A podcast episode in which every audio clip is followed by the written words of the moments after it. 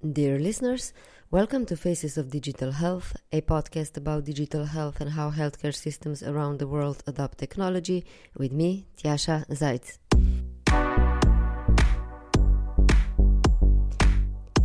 In the previous episode, you had a chance to listen to Dr. Phil Koczan, GP in Northeast London and the Chief Clinical Safety Officer for London, and Dr. Catherine Buxton, consultant in palliative care medicine for Imperial College Healthcare NHS Trust and the clinical director for palliative and end of life care strategic clinical network for London.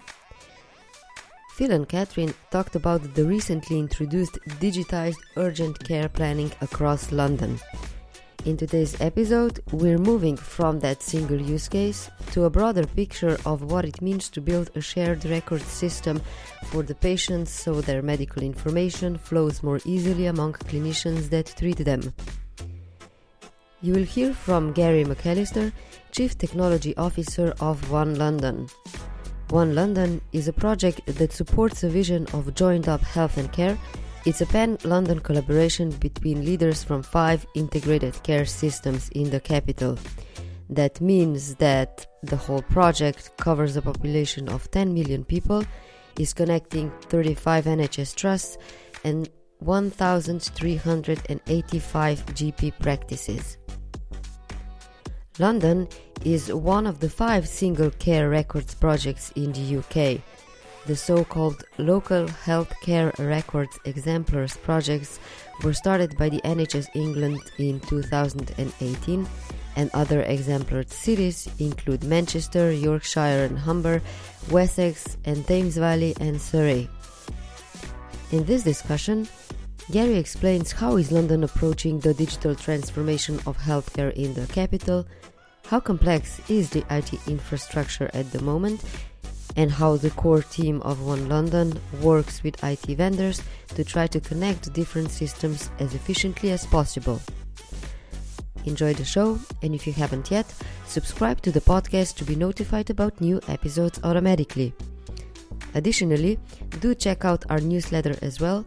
It's only published once a month and it summarizes what's been covered in the show in the last few episodes. So find the link for that in the show notes and see what was published last.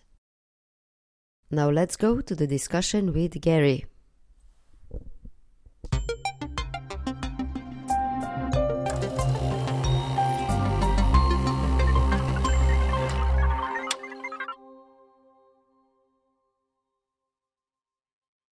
Gary, thank you for joining this uh, discussion about One London and sharing the experiences with large scale interoperability and connectivity projects. I want to start this discussion with your background a little bit. So you were the chief platform architect and then a CTO for Guy's and St. Thomas's NHS Foundation Trust before becoming the CTO for One London in 2020. We know how complex it is to implement anything in the hospital. Implementations of software systems can take months or even years to implement. So I really wanted to ask you, how do you see the complexity of implementing an IT system in a hospital setting and how that experience then helped you a few levels higher with trying to implement something on a regional level? Yeah, so that, I think that's a good question. So just, I suppose, stepping back and going through the background. So m- my career started at Mayday Hospital in Croydon, or Croydon Hospital as it is now, and I've gone through the uh, the ranks, so to speak, of working as an engineer and then right the way up now to senior management. But through that process, you get, you earn your stripes of understanding how IT systems work and the impact that they have on clinical and operational processes. The evolution of healthcare IT has been very slow, I would say. The systems today that we use in hospitals from a usability and a capability point of view haven't actually changed that much since when I started my career in 98, 99. And I think that's a big problem. But the complexity really comes from integration of systems and we still haven't cracked the interoperability problem very well in healthcare. Although there are open standards such as FHIR and Open EHR and these other standards based uh, standards based publications, the implementation of them is very patchy at best. And the ability to get information across systems seamlessly between platforms is probably the biggest challenge that we still face. We have acute IT systems, primary care IT systems, social care, community, mental health. And bringing those together in London has been a, a, huge challenge, really, because we're having to take what we can and the best we can to bring it together into our shared care record system in London, which is where a lot of my work is focused now from these systems that just don't play very well together and don't present information using the appropriate standards to then present it and make it useful to clinicians and operational team. So there's a lot to unpick there, probably. Yeah. I guess uh, the next question would be what was the thinking when the project was designed? So the initial idea is to create a single care record for every patient in London, 10 million people, a, a lot of institutions that need to be connected, knowing uh, all the interoperability challenges. How was the strategy designed? What was the thinking like? How can this actually happen? We were quite fortunate in London. There was pockets of shared care records already taking place. So that really started the ball rolling. And then there was national traction around that. And then the, in 2018, there was a program called the, the LICA program, the local health and care uh, record program. That enabled us really then to scale up what we were doing at a regional level. So taking the principles that already exist in the, the patient record platform in Northeast London and the local care record in Southeast London, as, as well as the Connect Care system that was live in in Southeast London. And there was other shared care record programs already that existed in Southwest London. They'd done a reasonable job of sharing in pockets as well. And then we really leveled that up, created the London Care Record, which is now used a million times a month by members of the healthcare industry in London to treat and manage and care for patients. We now have reasonable level of interoperability across London. The funding that was provided through the Shared Care Record Programme nationally in England that really took it from, as I say, pockets of connectivity to London wide. If we just try to clarify a little bit further what's already been done and what's about to be done, there are nine uh, demonstrator projects happening under the One London umbrella. So urgent and end of life care, diagnostics, radiology, pathology, stroke prevention. So obviously, I imagine that with such large scale programs, you go in stages with different uh, things at different times. So what's connected already and what still needs to be done to get to that final wanted result. Yeah so the structure of the program was designed by my my boss who's a chap called luke Readman and it's always been based around these three levels. So it's level one which is about sharing records and that's done in, in the best way we can. So we take what we can and we present it through the cerner HealtheIntent platform to the point of care and so far we've managed to get pretty much 100% coverage of primary care, so that's all the GPs, and secondary care, which is all the acute organisations presented. And then when you go beyond that, we've got fairly well established mechanisms to connect in social care, community, and mental health as well.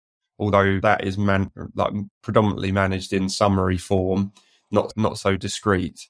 But then moving beyond that, our program of work at this point in time is stretching into more semantic interoperability. So working on proper pathway orientated improvement through information sharing. So we've got a transfer of care project, which will see patients who are picked up in an ambulance directly registered and admitted into hospitals across London when they are picked up with clear ad- admission based conditions such as stroke and cardiac disease, heart failure, that kind of thing.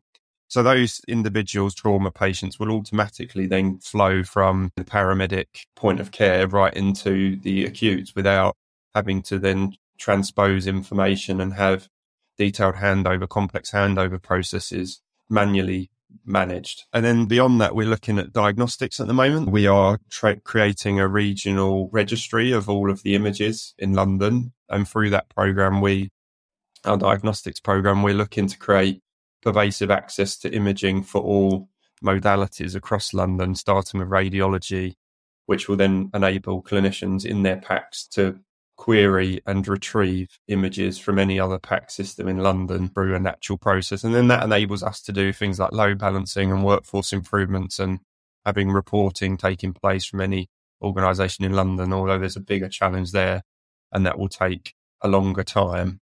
And then moving on from that, we've got another program work which is very data orientated. So that's our level two. We call it level two, which is really about getting structured data together for population health and planning purposes and research. So we are well linked in with the national data program at the moment, the, uh, the secure data environment program, which will help us conduct more academic research and improvement programs across London for translational benefit for new treatments and procedures and prevention and all that sort of thing. And then level three is giving patients access to their information. So um, that's shared care records for patients. So enabling them to have access to their appointments and their letters and their diagno- diagnostics and diagnosis and remote monitoring, that kind of thing. So that's the three levels, and we're making fair progress on all of them. As I said earlier, there's a bit of work to do to be done, uh, but you've already raised the portfolio is very broad, and the region is very complex. So we've got clinical networks, and there's many of those related to specific pathways and diseases that we work alongside as well to improve and transform through digitalization. But I'll stop there because you probably got more questions for me. Oh, yeah, tons. But for now, what was the most challenging thing so far? And I don't know if there's anything that you expect that's going to be a hard nut to crack in the near future? I think the biggest nut to crack probably sits more at an ICS level. So the nationally we've we've progressed towards these integrated care systems which currently are still really forming. So they only came into formally into part of the constitution on the 1st of July this year, uh, 2022. So we're still working out at a regional level and a local level what an ICS is and how, from a digital perspective, ICSs function. I mean, there's obvious benefits to having economy of scale, which ICSs should begin to conform with. But there, there are collaboration challenges there. I think so. I think most people who've worked in technology for some time come to the realization that the real challenge in a lot of this stuff is people. It's getting people to do the right thing, collaborate in the right way, understand the benefits and the justification for doing things is predominantly around improving patient care um, and improving workforce efficiency and experience.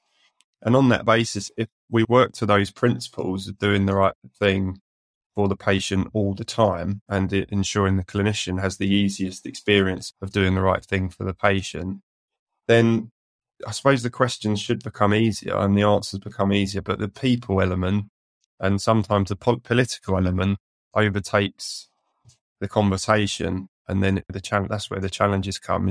We're still learning to collaborate in some cases, but that leveling up. I mean they say it's a leveling up agenda, but there's also a consolidation agenda um, that's been pushed mm-hmm. nationally that we support, which is to try and get consistent application of IT systems across ICSs.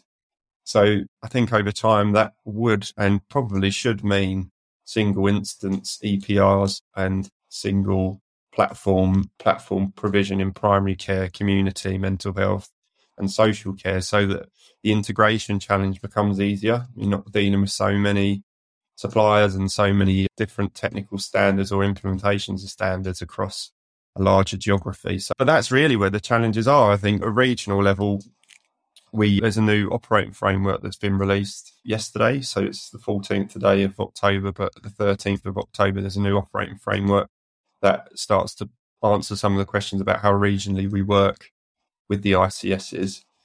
But the regional approach in London is about collaboration, it's about support. And we like to work in that way to help the ICSs achieve their goals and their objectives and culture on that basis. Yeah.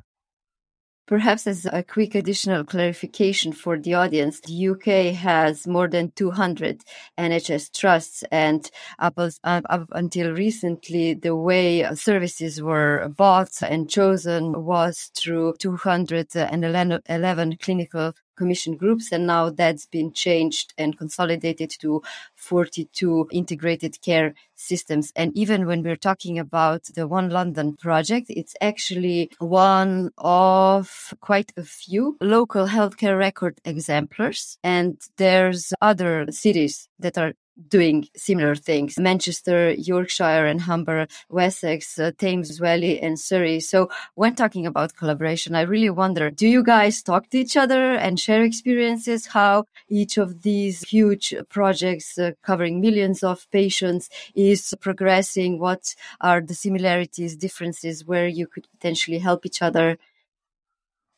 Yeah, we do talk actually. When the Leica program was established, there was a wonderful couple of leaders really established at the start. So Indy Singh and John Farringham.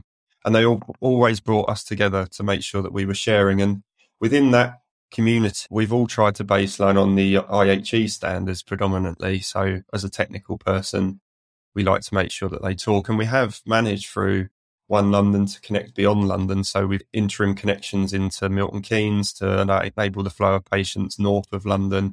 We speak regularly to the east of England. So when they're ready, we'll be able to support the connectivity of patient records out of London to the east of England as well. So we do talk and in the technical community, which is predominantly where I operate, there's a lot of collaboration and a lot of support for each other to, to help us join the records up because I think nationally we've been in a bit of a transition period for quite some time following the national program for IT and almost feels like there's a slight reluctance to define a national architecture at times just because of the potential political like ramifications that might come from that. But I think we do need like my personal view and this is a personal view like we we do need to start rethinking what national architectures look like in England because there's some significant gaps and some quite some quite difficult levels of complexity to overcome when you try and do everything locally. So I think there's a good balance to be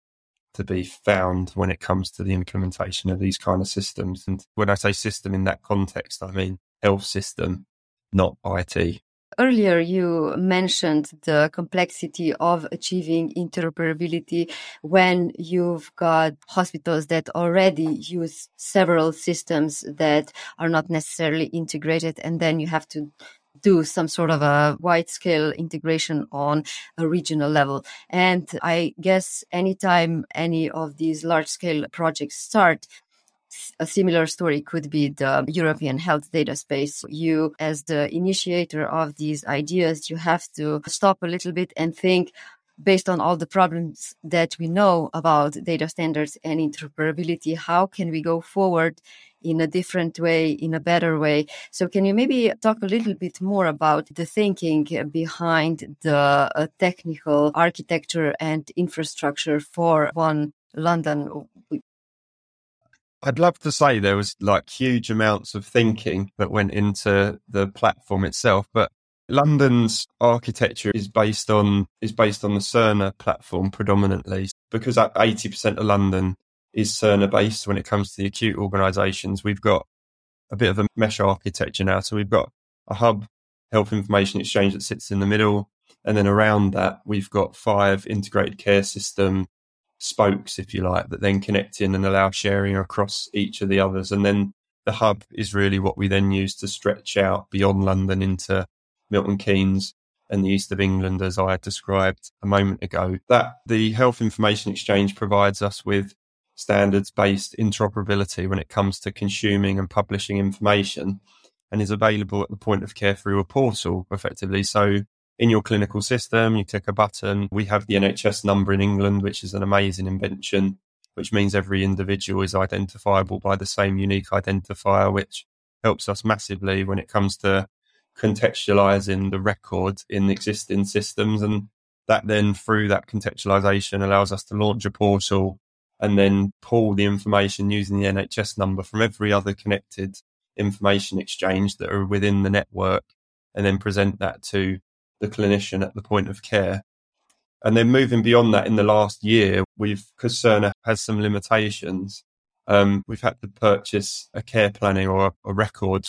If you like, it's a form building and workflow system by a company called Better Health, which they have overlaid on top of the London Care Record, which again is just the portal. But that then gives us the ability to capture information such as care plans. So we're using it for end of life care planning at the moment, but that will then go beyond that. So we hope to use it for mental health, so for pediatric intensive care management and some other end of life type hospice referral pathways. So it's quite complex in the sense that there's a lot of data going in from primary care, secondary care. We've got a lot of APIs that we call from third party systems to bring the data into the portal. But it's really seamless to the consumer. They just click a button. We look at their role based on who they are. We give them the right level of privilege and access. And then they see the information at the point of care. So basically, they have the experience that they would expect to have if they knew nothing about IT. Yeah, we try and make it as easy as possible. I'd still say that there's some, just to be completely transparent, but there's areas that we can improve. The user experience just comes back to what I was saying earlier about we've not really evolved since when I started when it comes to user experience. I think there's some good examples of good user experience starting to come into the healthcare industry. But the systems that we're using, they don't come from and haven't been designed from a user experience based design, user centered design background. So they feel built by developers for clinicians with a developer's understanding of user experience and user centered design. So they're very information rich, which makes them very difficult to use at times. So one of the things we've got to do with the London Care Record is try and improve that over the next 12 to 18 months as well. Make work with Cerner to improve the UI and make it more consumable to the user groups that we're providing information to. We've described, haven't we, the complexity of London. You've got 33 acute trusts, 10 mental health trusts, roughly 10 community organisations as well, social care across a lot of many boroughs. And then you can get a bit of information overload, which we need to try and avoid, I think, moving forwards. Since you've uh, started uh, talking about numbers, do you perhaps know uh, how many vendors had to collaborate in order to bring all this together? Because integrations are yeah. not a simple thing. It's like when somebody says you just need to integrate that. Yeah, we've got APIs. It's a little bit funny because we know that different companies have different priorities and that can impact timelines of when integrations actually go in practice.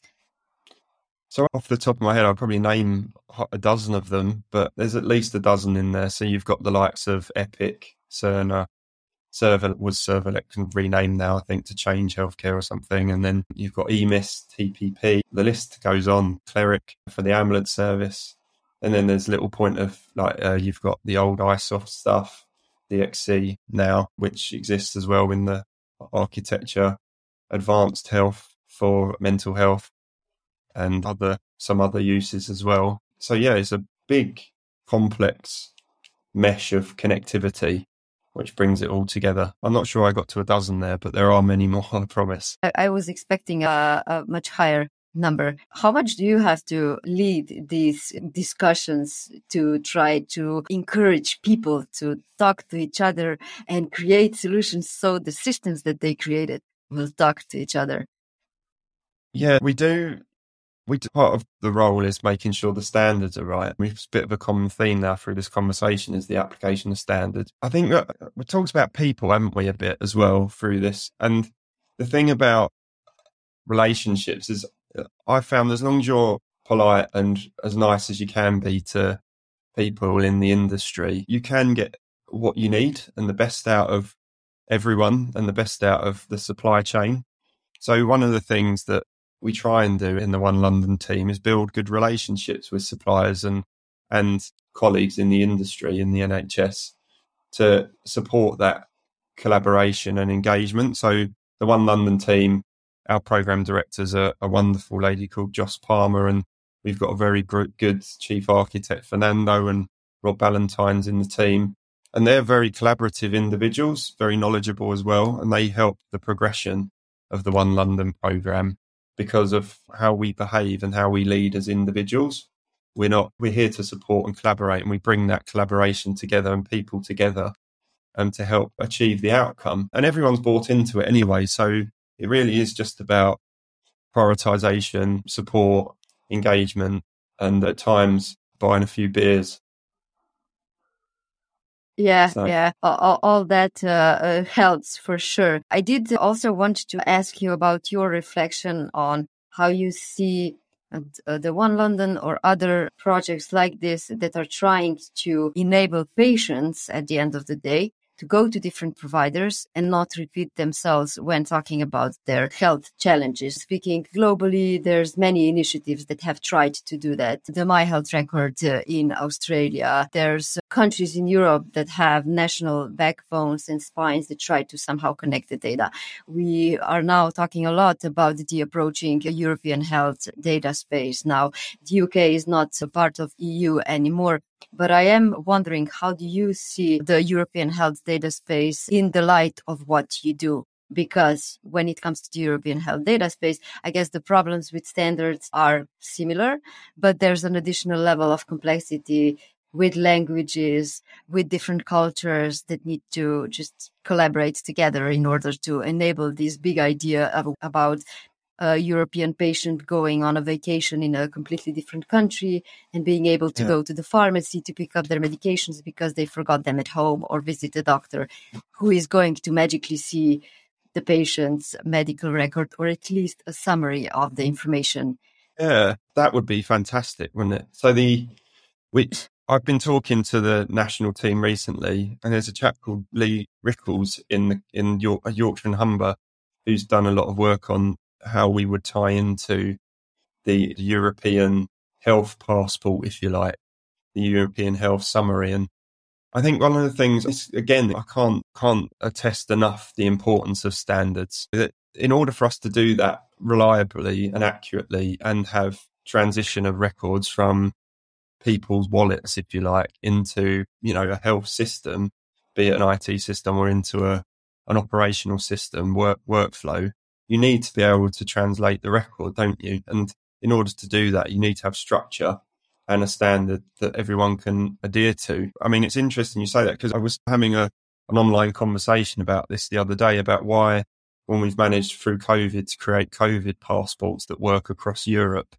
can we not, and globally, can we not use the infrastructure that we've got in the NHS to aggregate records uh, in a structured form, even if it's just from primary care, in the same way so that you can then have a barcode that sits on your phone that's like your health wallet, your health passport, which then you can just use when you're abroad if you have any health issues, you need a repeat prescription, all that sort of thing that goes on where people go away and they, as I say, they forget their medication. Like having a health passport would be amazing.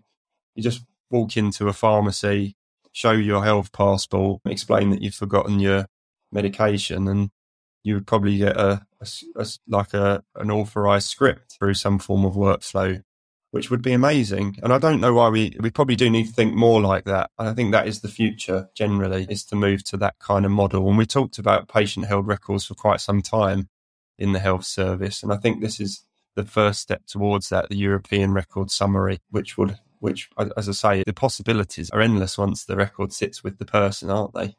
Speaking of the future and how healthcare is changing and how we're trying to gather and consolidate data, an important part of that is also social care and how can we connect health data with social care data. On June 29th this year, the NHS England published a new plan for digitalization which includes uh, also the updates for the funding priorities for the social care.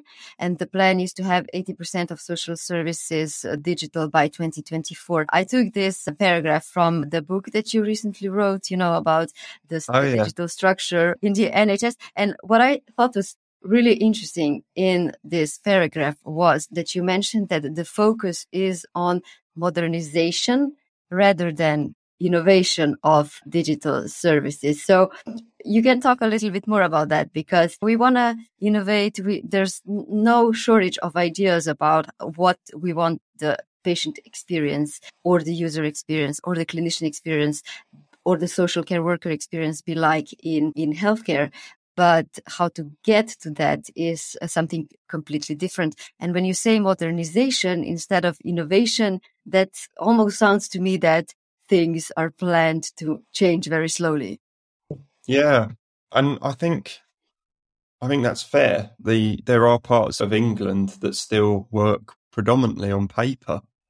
So social care is one of those areas where there are it's incredibly patchy and the adoption. We talked about the NHS number earlier. I mean, I was fortunate enough in my role in Southeast London to work with a wonderful team, Angela Poland and Jack Barker, Stephen East, and a few of the others, where we managed to digitalise social care.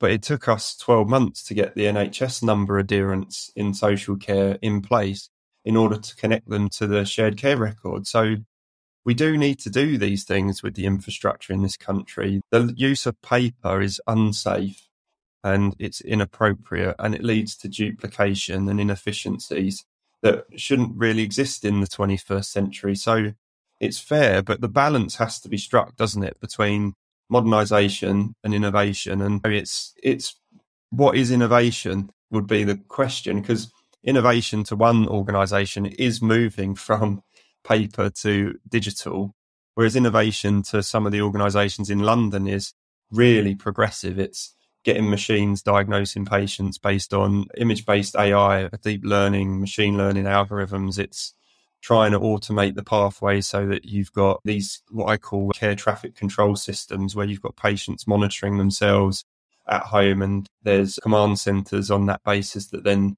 will call patients into the service when they're deteriorating or there's a deterioration. There's the, the kind of waiting agenda as well, where patients are expected to wait well.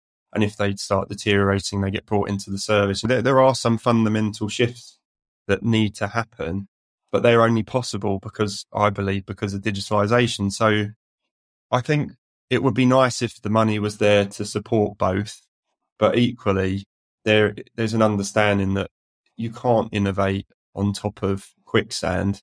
And if you try and innovate in some areas of England, but on the basis of the infrastructure that exists, it would probably be more dangerous than putting the foundations in place in the first place. So that would be a view on it. But it's fine balance for me. But I think the money, it, so the organisations that have accelerated and got to an innovative position are the ones that generally have the money to continue to innovate. So they are, can fund it themselves, but the national funding rightly needs to go on getting the basics right for everyone. To which extent do you think there's a danger that different parts of the UK would develop with a different speed because there's 42 ICSs, 42 different leadership teams and approaches to just digitize and modernize? Yeah, I think that also reflects the differing maturity level. We are quite fortunate now in the NHS that it is integral to the national strategy, digitalisation, and that will therefore mean that each ICS, and it does therefore mean each ICS has to have a digital plan. And on that basis, they need to find the budget to digitalise to baseline acceptable levels. So the good work that was done on the what good looks like framework really does set the bar for these 42 ICSs as to where they need to get to.